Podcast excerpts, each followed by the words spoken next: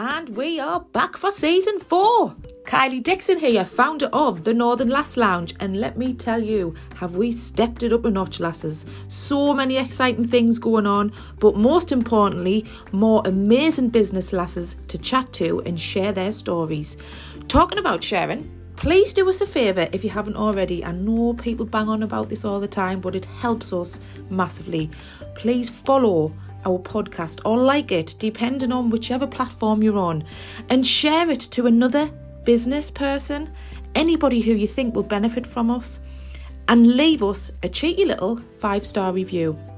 If you're new to Lounging with the Lasses and you like our crack, then come on over to the best place on the internet where it all began, the Northern Lass Lounge on Facebook. You can find us on Instagram, LinkedIn, and there's a whole load of information on our website www.thenorthernlasslounge.com.